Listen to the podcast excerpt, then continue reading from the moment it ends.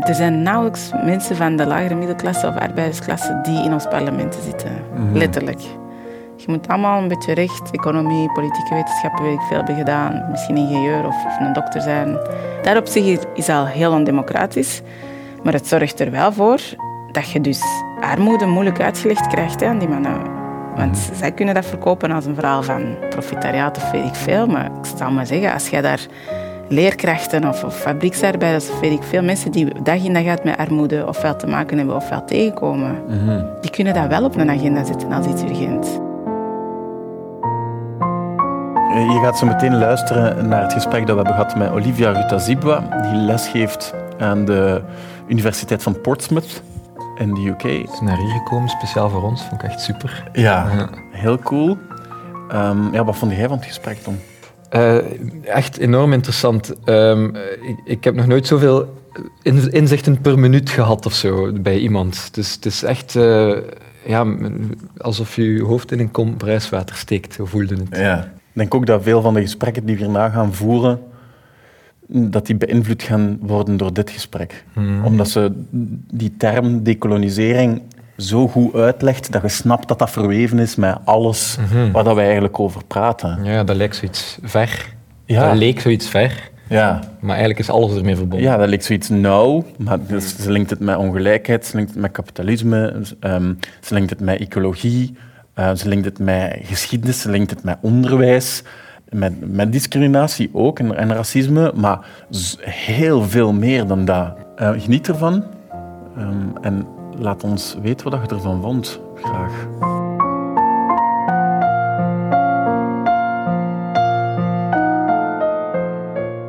De manier waarop dat je schrijft over hulp Ja. aan, en, en, en de, de voorwaarden die daaraan gekoppeld worden, zo. Eh, ja, dat was de eerste keer dat ik dat zo zag.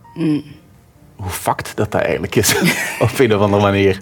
Zo, we geven u geld, maar dan moet je dus wel een kloon van ons worden. Ja. Hè, dan moet je eh, onze invulling van democratie overnemen, onze manier van naar de macht kijken overnemen. En je moet dat gewoon zo op je land leggen, Ja. graag, gewoon doorduwen. En als dat dan niet lukt, of dat zorgt voor weerstand, dan is dat uw schuld. En dan hebben wij een reden om dat geld terug te terug te- trekken. ja. Ja. En ja, ik weet niet hoe ik er eigenlijk... Want ik ben altijd gefascineerd... Ik heb dat nog, hè. ik ben echt gefascineerd door mensen in een goede wil. Maar dan, hoe langer, hoe meer dat ik zo zag van... Ja, maar dat, dat resultaat is niet altijd per se positief. Allee, het meest dramatische is mijn eigen origine, omdat ik van deze Rwanda, origine ben. ja. En ja, ik denk een gemiddelde mens in België die een beetje geïnteresseerd is in Rwanda of Congo, of is dat gelinkt aan een missies of een NGO, of Ja, ja. Weet je, maar dat is eigenlijk het meeste dat wij ervan zien, is, is goed bedoeld. En ik wil daar ook niet te cynisch over doen. Maar wat ik wel meer en meer heb begrepen, is dat het goed doen, dat dat veel te hard gelinkt is aan, aan de macht die je hebt willen behouden. Ja. En dat moet je niet bewust willen doen. Dat is gewoon zo. Dus dat is ook de paradox van, van de missies. Hè. En omdat wij er eigenlijk altijd uitknippen dat, dat, dat de missionaris in een koloniale context nog in ging. Dus die eh, pater of sister nonneke, die konden, dat konden goede mensen zijn. Ja. Die naar daar gingen om te leren lezen en schrijven. Maar de context waarin dat ze dat deden, was een overheid die een vlag heeft geplant in een ander land, er zoveel mogelijk grondstoffen uitzoog, er niet echt naar omkeek als er veel mensen sterfden op het moment dat ze al die economische rijkdom eruit zogen.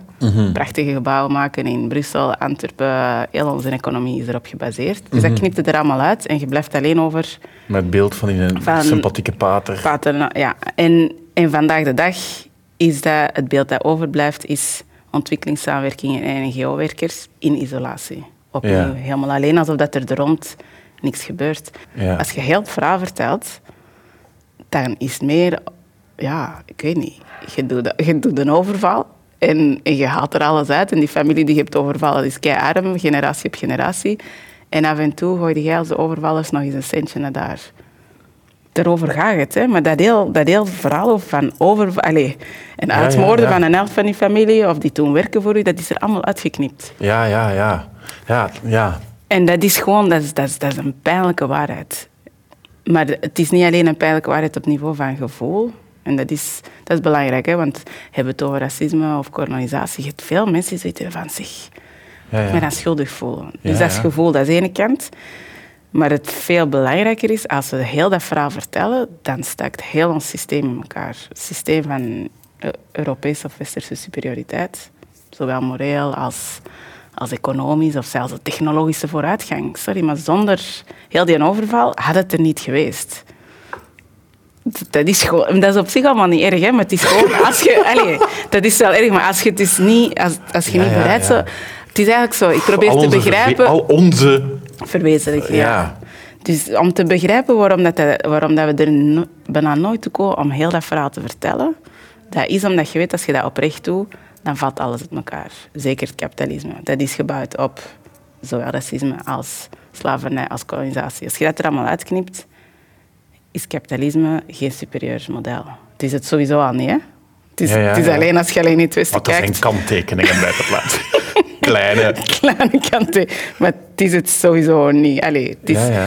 Het, het wordt verkocht als het model dat het grootste aantal mensen welvaart gaat brengen. Ja. Maar dat is iets dat alleen maar ehm, waar lijkt als je naar de welvaartsstaat in het Westen kijkt. Mhm. Maar omdat we daar eigenlijk een grote middenklasse hebben kunnen creëren. Maar als je dan uitzoomt naar heel de wereld, tot op de dag van vandaag, en dat schuift nu een beetje met China, maar er is geen meerderheid op deze planeet die voordeel heeft gehad uit, uit kapitalisme. Ja. Letterlijk niet. En, en het Westen is een kleine 12% van de mensheid. Allee, ik weet niet, maar als je het zo bekijkt, en dat is een heel ander verhaal dan dat wij op school krijgen. Ja, ja, man, ja, dat, ja. en en dat, dat brengt, allee, om dan terug helemaal in te zoomen op, op Vlaanderen bijvoorbeeld, dat brengt letterlijke vrevel op straat ook. Want mensen zien een Marokkaan of een Congolees in de straat en je hebt gewoon het gevoel, die komen hier profiteren van ons zuur verdiende centjes. ja. Maar dat gegeven alleen al, dat is zo... staat zo ver van die realiteit. Mhm.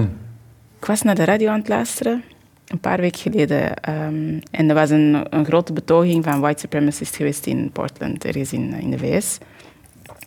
En ehm, die journalist vraagt aan, aan, een van die betogers van... eh, ja, hè, waarom zijn jullie aan het betogen en zo? Ja, ja, ze zitten ons hier te zeggen dat wij white eh, privilege hebben. Hè, maar eh, dat is niet. En die journalist vraagt hem, maar waarom zou jij überhaupt privilege moeten hebben? Hè? Waarom zou jij geprivilegeerd in het leven moeten staan?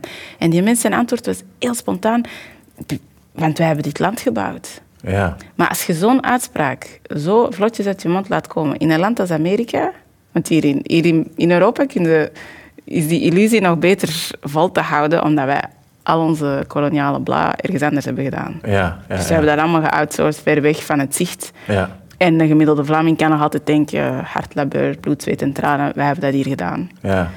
Ook dat, allee, dat is moeilijk. Maar Ja, in de VS, waar dat letterlijk het land door slavernij, katoen, financiën die erdoor komen, industrialisering van heel, dat hele land is letterlijk, hè, maar echt letterlijk door andere mensen gebouwd. Dus, en dat is dus de mythe. Dus als je, als, als je dat niet meer zo spontaan uit je mond krijgt, dat is, geen, dat is het kaartenhuisje weer dat dan ineenvalt. ja, ja zo'n goede mythe, jong. En die, die is echt heel straf, maar wij hebben die zelfs. Ik bedoel, zelfs de, de ja, mensen ja. van de generatie die zich nog herinneren dat de Turken en Marokkanen hier de, de wegen zijn komen leggen. Ja. En toch hebben wij zoiets van, ja maar nee, eh, sorry, we hebben dat hier allemaal wel... Ja, ja. Bevrijding van Europa, los van het feit dat we Senegalezen en Marokkanen, weet ik veel, allemaal hebben doen meevechten.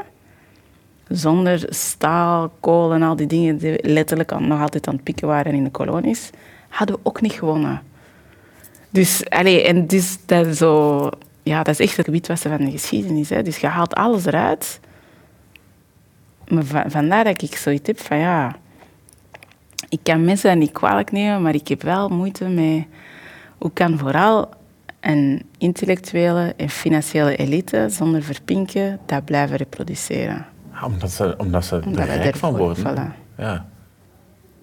Daarom dat ik soms wel zoiets heb van, ja, we kunnen toch al beginnen met welke kennis verspreiden we via de media of via het onderwijs. Want ja, nu dat we over dat probleem praten ook, want als je het zo vertelt, die komt profiteren van mijn zuur verdiende centjes, dat zo op, op een atomair niveau, op individueel niveau. Maar dat lijkt mij ook vaak het probleem als we over racisme praten, dat dat altijd over dat gaat. Ja. En racisme is de buschauffeur die iemand uitscheldt. Ja, Ja. maar dat is racisme vandaag. Dat is Ja, ja. Hoe, hoe dat mensen daarover nadenken. En dat brengt ook, dat, dat, cultiveert dat schuldgevoel. En daardoor wordt het niet gefundeerd of niet, niet grondig gevoerd of zo, dat gesprek over... Dat is ook een deel van, van ons kapitalistisch systeem dat heel hard individualistisch, Ja. ehm, een individualistische ideologie nodig heeft. Eh, dat zorgt ervoor dat wij ook onze interpretatie van racisme heel hard geïndividualiseerd hebben. Ja. Dus dat zijn vooroordeel dat een individu heeft, dat maakt dat individu slecht. En door individuele heropvoeding van dat individu, dan gaan we racisme de wereld uit helpen. Ja, Wat dat mensen vergeten, en dat is, dat is niet mensen hun schuld, dat is opnieuw dat is een keuze. de structuur eigenlijk dat, dat, dat zichzelf in stand wilt houden, is dat, dat racisme is altijd structureel geweest. Dat dient een doel, dat is niet zomaar een vooroordeel dat uit de lucht komt gevallen. Dat Ja. dient een bepaald doel. Dus opnieuw, als je helemaal gaat traceren, wat zijn zo de eerste tekenen van echt dat massaal racistisch denken, laten we zeggen. Dat is niet Hitler en nazisme. Hè. Dat was vroeger het verschil tussen welk geloof dat je aanhang. En dan met de ontdekking van de kolonies is dat, is dat omgevormd tot huidskleur. Omdat je dus een logica moet hebben waarom dat massaal veel mensen dat je die kunt kidnappen van de ene kant van de wereld naar de andere en die aan het werk zetten. Maar ook waarom dat je de Native Americans hun land kunt inpikken, bosjes, in bosjes kunnen doodvallen, kunnen vermoorden, weet ik veel. Daar heb je een ideologie voor nodig. Ja. En dat is, dat is racisme. Dus dan is het eigenlijk andersom, als je dan ziet dat we vandaag nog zoveel racisme hebben, dan is de vraag welk doel dient dat? Ja, En niet, zit jij een goeie of een slechte mens omdat je een racistisch gedachtegoed hebt, maar hoe wordt dat blijvend in de samenleving gepompt? En opnieuw, dan kom ik bijvoorbeeld uit bij onderwijs en, en journalistiek, die dat, die dat normaliseren of onzichtbaar maken. Maar zij zijn daar niet de oorzaak van, zij zijn meer het instrument. ja. Waardoor dat wij eigenlijk, denk ik, gewoon ons consumptiepatroon of eh, de globale economie of al die dingen, dat we dat gewoon als aanvaardbaar slikken.